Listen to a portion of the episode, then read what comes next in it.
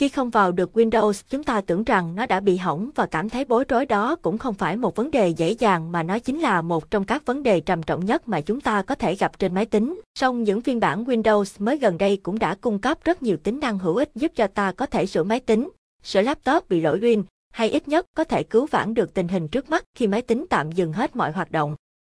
Tham khảo thêm, hướng dẫn sửa lỗi màn hình xanh trên máy tính, những nguyên nhân gây ra lỗi Win không khởi động được. Trước khi bắt đầu sửa lỗi, hãy nghĩ lại về những thay đổi mà bạn đã thực hiện trước khi Windows gặp lỗi không khởi động.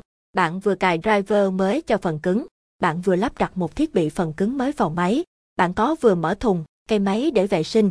Rất có thể bản driver mà bạn vừa cài bị lỗi, phần cứng mới của bạn không tương thích với Windows, hoặc bạn vừa làm một bộ phận nào đó bên trong thùng máy bị lỏng dây khe cắm. Các cách khắc phục lỗi không khởi động được máy tính. 1. Kiểm tra màn hình.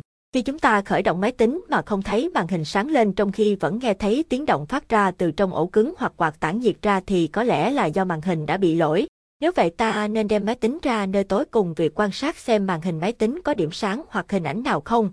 Nếu có hình ảnh thì có thể cao áp của màn hình đã hỏng. Ta có thể thay cao áp nhằm khắc phục tình trạng máy tính lỗi huỳnh.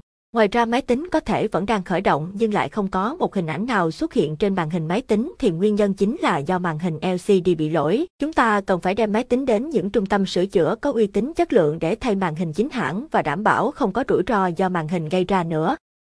2. Kiểm tra lại nguồn và dây sạc.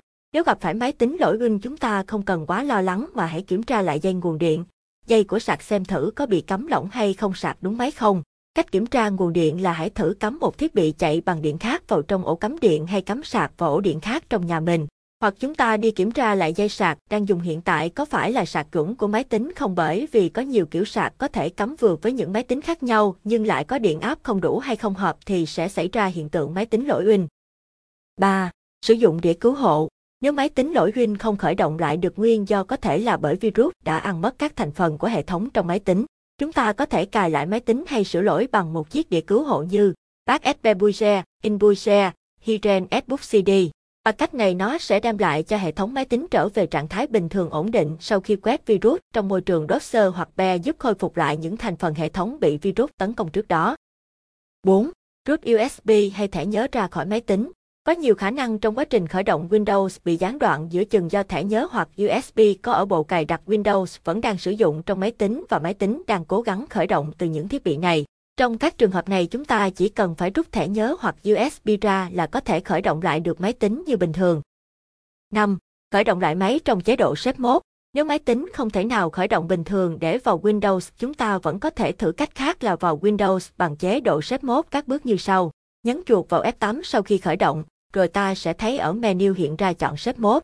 Có khả năng máy tính lỗi win chính là do sự xung đột giữa những phần mềm hay trình điều khiển bởi thế mà ta vào được Safe mốt rồi hãy gỡ lần lượng các chương trình vừa mới được cài, mới được cập nhật sau đó khởi động lại máy tính sẽ giúp cho máy tính của chúng ta khởi động ổn định, bình thường hơn.